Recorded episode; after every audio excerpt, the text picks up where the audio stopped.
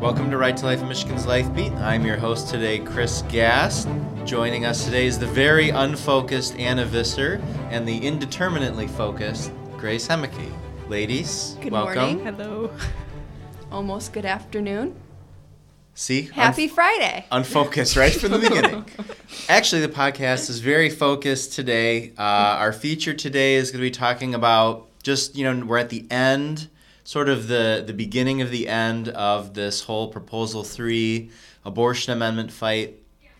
Uh, already a tenth of the votes, apparently, uh, in Michigan are in, and people are going to be voting over the next couple weeks right up to Election Day. So we thought it was worth going back just looking at you know where we started especially because now we're looking at the arguments for for and against proposal 3 you have us out there saying hey it says what it says and you have the other side out there saying no no no it doesn't say that at all despite the fact that they wrote it that way and they said it uh, it does say that earlier in the campaign. So I thought it'd be worth doing a retrospective prospectively because we're not at the end. Okay. In any case, so uh, I think we should start back with uh, how it all happened. Um, so, just briefly, December of last year was when the Supreme Court had oral arguments over December 6th, Yep. to be specific. over the fate of Roe versus Wade. Ooh, very focused. There you go. and the sense from listening to the arguments was that wow, there are as many as maybe six votes to overturn Roe, and there's really only three votes to uphold it. And the final result, of course, was five to four, basically to overturn all, all of Roe versus Wade. And so I don't think that the and the other side was really prepared for it. Uh, Planned Parenthood and the ACLU, I think they kind of got to that moment, and they it kind of like dawned I- on them like, oh. I, I feel like they were prepared for it because it was an overall consensus, even in the media, that it had gone pretty good for us during those arguments. Like we, you could see there was a clear winner, and it was, it was Right. us. Right, but before that, I think they still thought, oh, Yeah. we'll get one, or we'll, we'll get two. You know, we got Anthony Kennedy, we got Sandra Day O'Connor, you know, we got Souter. We'll get one of these. Yeah. Um, but they didn't. But I think after that, the oral oral arguments was when they're like, all right, we gotta come up with something. So come up with something they did in Michigan and the ACLU and Planned Parenthood. Now I'll say, you know, we always thought it'd be mostly Planned Parenthood, but now that we can look back and see about funding, it was really the ACLU in Michigan. You know, it was the ACLU that tried to get uh, abortion in our Constitution in 1997 uh, and failed in the court system. And they're the ones primarily that have funded this effort. So they, they wrote this amendment, and we're not really sure how they wrote it. So you think that, Anna, you said that Mark Brewer, who was the former Michigan Democratic Party chair, uh, who's done a lot of, who's been the lawyer for a lot of ballot drives, you think he wrote it. Uh, I know that some of their language has I popped mean, up in other states. I was just gonna say that. I feel like, mm, uh, I don't know. he might it's have pulled the language together.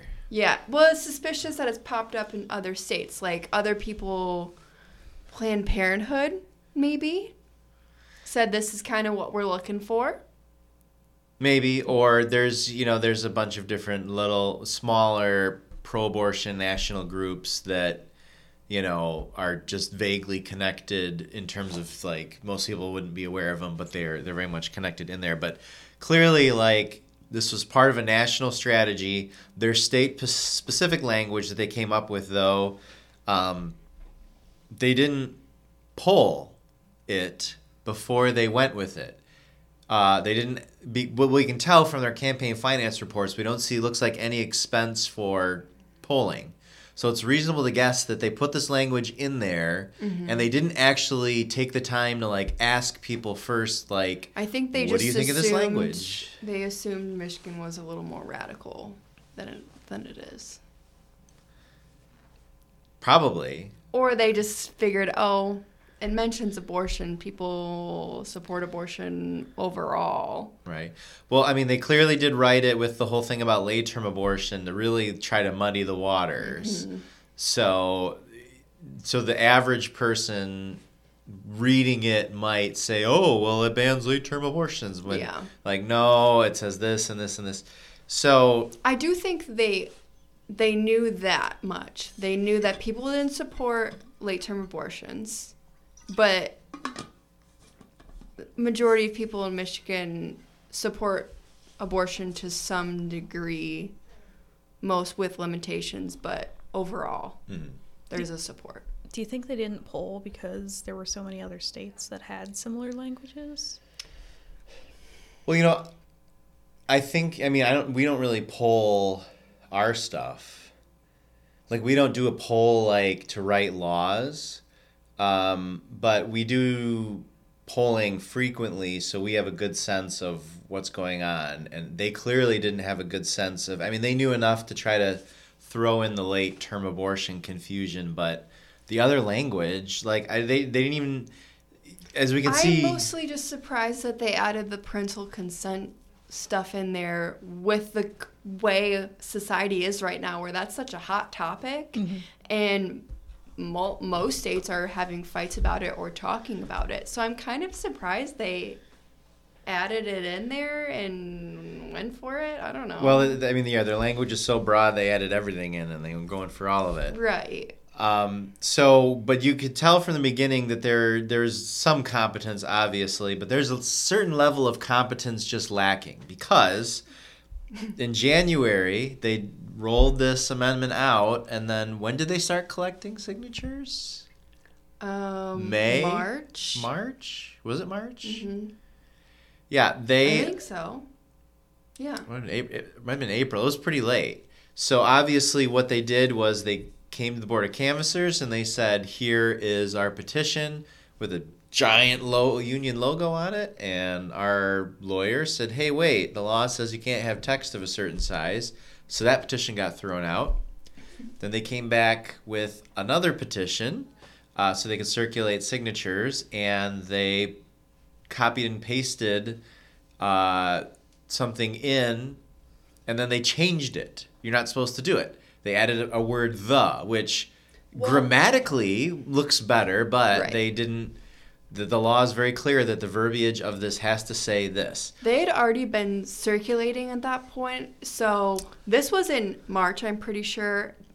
They'd already started circulating their petitions. So they had to go reprint them and pull all the ones from the field that they'd already had out there. So obviously this wasn't going to stop them. It was just going to delay them a little bit, cost them some money. They were fine obviously, but doesn't hurt to try. Right, it didn't hurt. And then just like the incompetence of not typing that out right and not proofreading it when it's a really basic thing. Uh, so we held them up for months. And so then when they finally hit the ground running, they had a very short window to collect signatures. Now, we were kind of in the, in the office like, are they going to have enough time to do it? Are they not? It's very clear that when we looked at the sample of their signatures that they were having a lot of trouble just collecting signatures until the Supreme Court's decision in the Dobbs case uh, was leaked. If that hadn't been leaked, they would not have collected their signatures. I'm fully convinced. You're convinced? I'm convinced. They collected 85% of their, or 75, something crazy like that, after the leak. Well, it could have, might have cost them more. So one of the advantages of making them delay and wait and wait and wait was the closer you get to the signature deadline, the more expensive it is to collect signatures. Now, um, they did have volunteer signature gatherers. Uh, that's certainly the case, but the bulk of the petitions that we saw in the sample were paid circulators with some pretty sketchy some pretty sketchy things going on like why is this petition full of initials for signature stuff like that basically they paid 8 million dollars and basically blanketed Oakland County, Wayne, and Macomb, and then um, where else? That's pretty much it. A few other cities. Yeah. basically, yeah, Kalamazoo. I don't know. I feel like They- they were a big one. a couple more cities, but basically Detroit. They just blanketed Detroit with eight million dollars worth of mercenaries, hmm and they got their signatures. They got a lot. Now, you know, we didn't challenge the number of signatures they had correct. We could have, because they had some pretty. It was not a clean looking petition. A lot of errors, a lot of mistakes. They said they Mhm. checked it, but I don't know. For that much money, you'd think they would have done a much better job checking. Because we were catching basic Yeah. errors. I think that they could have checked it, but they wanted to say, well, we had 750,000 petitions and we're so great and all these people support us and love us. Um, they probably knew that they were some of them were not great, but they didn't care because the media was going to report that number whether they were Mhm. valid or not. Right. So they turn all these signatures in, and then the campaign kind of uh, starts in earnest. And uh, so we started out with our arguments. I mean, we had done a little bit because it's really it's really hard to do a decline to sign campaign, especially when um, you're not going to convince petition gatherers to not cash in on eight million dollars. Some people just do that for a living. So it's like, Right. like, hey, will you please not, you know, like Make a living. Will you not make a living for us, please? That'd be great. Hard. It's a hard sell. Um, but we we started out with the arguments, and some of the stuff, obviously, some of the stuff they couldn't admit to because it would be fatal to their campaign. Like they had to keep up the fiction about late term abortions. Mm-hmm. You know, they had to deny the oh, it won't let non. You know, that's not true. It the, there'll be health and safety and blah blah blah. But they agreed with our points on parental consent, which again, sort like of. well, we said this is going to get rid of parental consent, and then our initial like rollout of the campaign, they you know in the news you can c- check an mm-hmm. article in Bridge. It says backers of the amendment don't dispute it, saying that It this doc- right. it was a doctor that said, yeah, this will include minors starting at birth. From birth, I think they obviously got a lot of pushback on that and then we're like, "Oh no, we have to we have to fix this." So they haven't admitted to that since then. Well, Th- there's Maj- been some things since the beginning. They've had trainings. They've had a rally where doctors like they haven't admitted in, like explicitly since then. They've been very wishy-washy of like, well, minors will have rights, but not full rights, not the rights that adults have, but they'll still have rights. But we don't know what those rights will look. I don't know. Right. These laws won't be repealed. They'll just be challenged in court and Mm-hmm. repealed by a, a judge at a later date. But they won't be repealed. Yeah. So it's like they had that moment where suddenly they realized, like, we're pushing this amendment that, you know, very clearly is going to be used by judges. And that's one thing, too, to keep in mind. Like, this is basically open ended language, and you're handing it to judges who already take closed, clear language mm-hmm. and smash it with a mallet.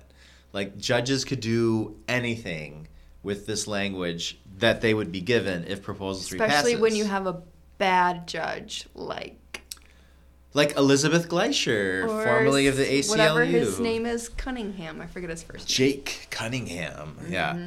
Um, so these judges are, are would just take go to town on this, and I think they kind of realize like the moment like oh wait we're in a season where parental rights is one of the top election issues, and we are going to pass a constitutional amendment that says people can do whatever they want and no law can restrict it. Mm-hmm. And oh, by the way, people includes children from birth. And the person that said that, who do they work for? The ACLU, which has been the primary. Um, was it Bonsitu Kitaba? Clearly, they weren't included in that email thread. They missed it. so yeah, brought to you by the ACLU. So that's kind of where we are up to today. So they spent all this money. I wouldn't say they have a dud because they still they very confident I think about their chances, especially after the Kansas vote. That's so in Kansas they had an amendment. The pro-lifers tried to get an amendment that would just make their constitution abortion neutral. The other side said, "Oh, it's really going to mean all abortions are going to be banned." Um, it was very convoluted when you read it. Uh, and confusing, and then that amendment lost. And so the other side thought the other side was so afraid of Roe versus Wade being overturned because they knew people generally weren't supportive of them that I think they kind of got a little bit of false confidence from the Kansas vote, and now they think like everyone's ready to don a you know a pink vest and go out be a clinic escort at Planned Parenthood and and go spray paint a pregnancy center and, and, and join them and all that. You know what's interesting about when you can when you look at the Kansas vote. Um, I was talking to a reporter about it because, right after it happened, and you know we're in a similar situation, but on the opposite end of it. Mhm. And um, I explained, you know, what's going on with Proposal Three and um, what's our worries and the dangers of passing it and how it's confusing and it's too broad and I don't know what's going on and they don't know what's going on and she was like, you know, that's really interesting because that's what the opponents of the Kansas, Kansas, wow, um, amendment said. They said, oh, we can't pass this because it's too confusing and too broad and we don't actually know what they're trying to accomplish here. So I'm wondering if that will play into it. And she was like, Did you guys get your talking points from them? And I was like, No. Why would, why, would we get our talking points from Planned Parenthood? Like, no. But I think it's Whatever Planned Parenthood says, we generally do the opposite. right. But I do think it's interesting that she they made that comparison, and I don't know. I wouldn't, I don't know how it'll work out. I mean, it's just very generic talking points. When you have a constitutional amendment, if there's any lack of clarity, then I mean, that's I what you think- mentioned because an amendment's a serious thing. Right. People overall know when you're reading those on the ballot, they're confusing. I don't I don't know if they're always meant to be confusing, but I, Mm. I read them every single time I go to vote and I'm like, I don't know what this is. What it's trying to do. I don't even know if I should vote yes or no. And, and the Kansas amendment was really confusing. Like I read it, Mhm. like I hadn't seen it till I heard about the vote, and then I read it. I was like, oh, like it. sh- It could have been like one sentence, but it was like a multitude of sentences, and it, it was a. It was kind of like a Seinfeld episode. This is supposed to be like amendment about nothing. It's supposed to say, oh, the Constitution doesn't say anything about this, but it's kind of hard to tell people, oh, we're trying to pass an amendment that doesn't say anything, Right. and, and when you put a bunch of words. Well, I think your point too. It could have been one sentence. It's kind of the whole idea of our argument is you could have put one sentence in there that said there's a constitution a constitutional right to abortion in Michigan. From Michigan. birth. From birth.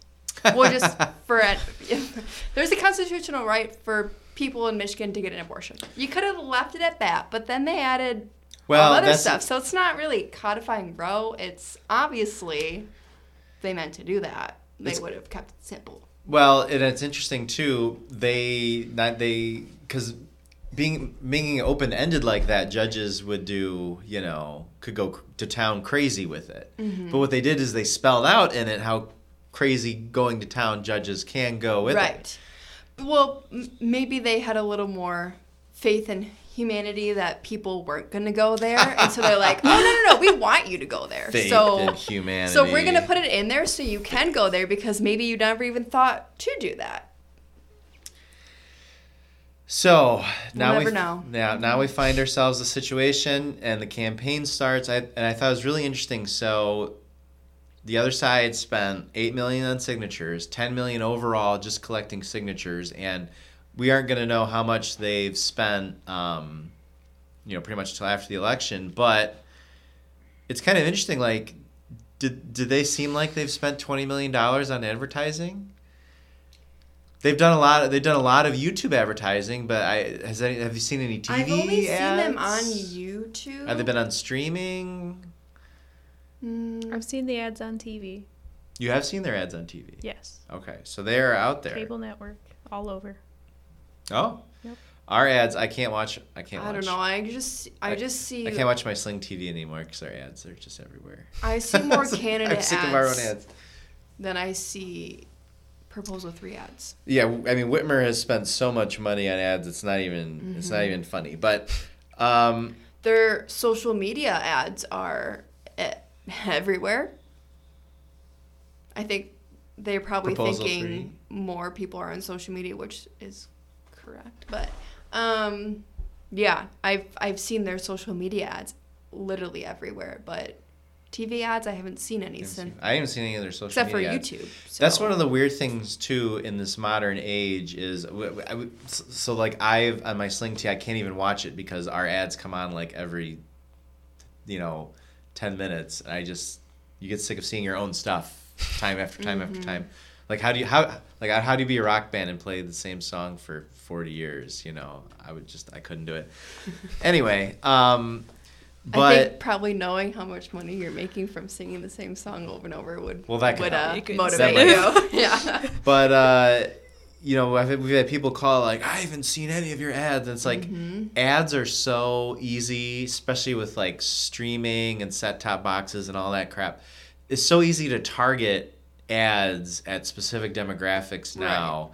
It's kind of ironic. Like some people will go a whole campaign and not see anything, and other people will just be Bombarded. inundated and drowning in, in the advertising. So, uh, but I, I have to say, like I would, ex- I'm expecting more from their ads. You were expecting more? Or Yeah. You are. Like I, I would expect a lot more. It'd be interesting to see how much money they actually spend. But I thought if they're going to spend ten million dollars to collect signatures, then they should be able to easily spend 20, 30 million on ads. You know, I think they maybe they figure we have the media on our side. We don't really need to push it that hard. Mm-hmm.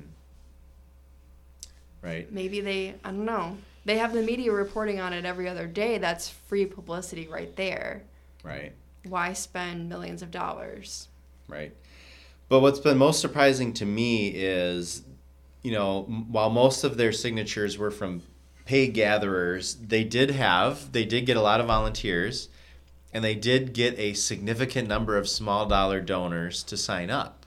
Mm-hmm. Like they had a ton, like so they had a huge base to work from, but they just have not been doing a ton of door to door. You only now are you starting to see them like promote their door to door efforts on uh, on their social media. So Maybe they're waiting until the last minute. which is know. again not intelligent. We're talking about a little lack of competency Well, here because considering their base people are already voting. Ten percent of the vote is already in. Like Right. you needed to like we started They're- doing door to door after Labor Day in various groups within our coalition starting Mm-hmm. you know and and and so we have people hitting it hard but they just you would think that with they should have so much money they should be able to pay people to go door to door and do all that See, I just think it goes back to they don't think they need to. They they I don't know. They don't think they need to. And the amount of door to door they have done, they're very proud of that number. they're very proud couple of that number. thousand right what do you do yeah They're like, we're doing so good. They they I don't know. They probably think that that's all they that's needed and are proud of what they've done and Wow. Right. Well, Yeah. I will say that door to door has traditionally not really been part of ballot campaigns.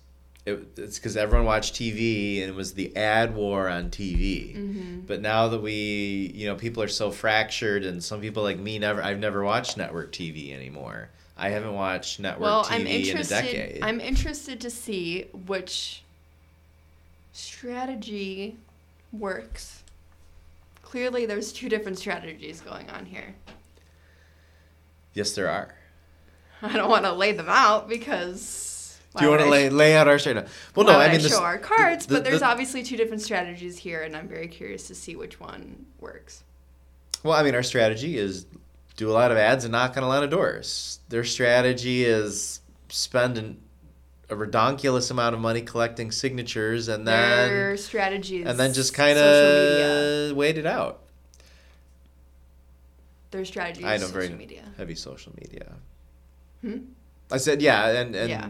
pretty heavy on social media, but So you would think with all that, you know, it's so amazing to me that all that social media stuff just like it doesn't convert always to money. It doesn't convert to volunteers. You know, it's just everyone pins their hopes on social media doing all, all these great things. It's going to change the world, and instead we have a bunch of dumpster fires and families hating each other.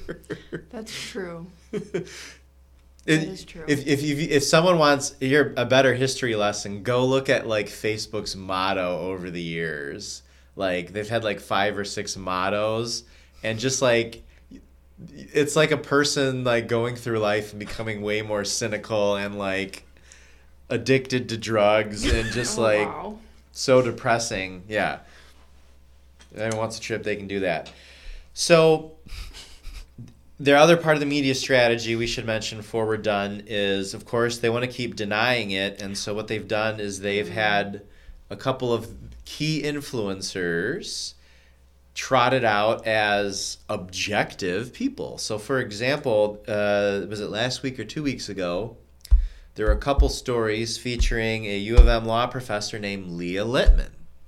Saying, This was this week and last week. yeah, saying that uh, oh well, no, proposal three isn't going to get rid of parental consent. It's just it's just going to codify Roe, just like the proposal three campaign is saying. Exactly what they're saying. That's exactly what's going to happen.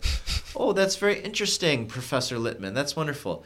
Hmm, you're a neutral expert, I see. Okay, well, so we did what reporters didn't do and went on her Twitter and five seconds later like, "Oh, look, you've organized fundraisers for Proposal 3." So you're part of the Proposal 3 campaign. I see. So does that mean that you are a objective uh, expert on the topic or are you a campaign mouthpiece? I mean, assuming that a professor from U of M or Michigan State is an objective person is like A the bit of a first mistake there. Um, when I saw that, I was like, okay, sure, but yeah, those they it was never made clear that they were obviously publicly against proposal 3 on the other side if you had uh, say john bursch who's publicly come out against proposal 3 he's he's against it they would that would be the highlight of the article made clear that uh, he's against. Anti-abortion stalwart Yep. John Bursch versus working noted legal expert Leah Littman, who has no association whatsoever with the campaign. right Other than, you know, hosting fundraisers for them and promoting them, but yeah. sure, publicly on social sure, media yeah, by the yeah, way Yeah. Not yeah. hard to miss. Like on like on Twitter, like that's what gets me like 30 seconds. It takes 30 seconds of your time to do basic like is this person has this person said anything in it? Yes, she has. Yes, she's hosted a fundraiser. Like which is fine if you put her in your interview whatever Right. but it, just say that and then give give give our lawyer A give our lawyer the chance you Yeah. know like come on like but that is the sort of thing that that's why our strategy is so much on reaching people is because we know in the past that's always happened with our media that's always will going to happen although i did see you know in the news that the gannett newspapers are like firing like everybody. Pretty sad. So who knows how long traditional media is going to be around? But as far as they are, you know, that's just the headwinds we're always going to have to sail against, and uh, that's probably far more damaging to our issue, especially looking over the last 50 years in the long run, than any amount of advertising or door-to-door stuff. Yes. So just the point that we're here, that we overturned Roe, that we're even having discussions about abortions 50 years later, is somewhat of a miracle considering all of our major media for 50 years has filled people with so much junk in their head that uh, it's amazing we get anything done. brainwash we do. them i think is the word Yes, brainwash. Well, all right, that's enough brainwashing for you folks. I hope you have a wonderful weekend. Welcome to Michigan fall October weather. Yeah, so stay warm and we'll see you next week.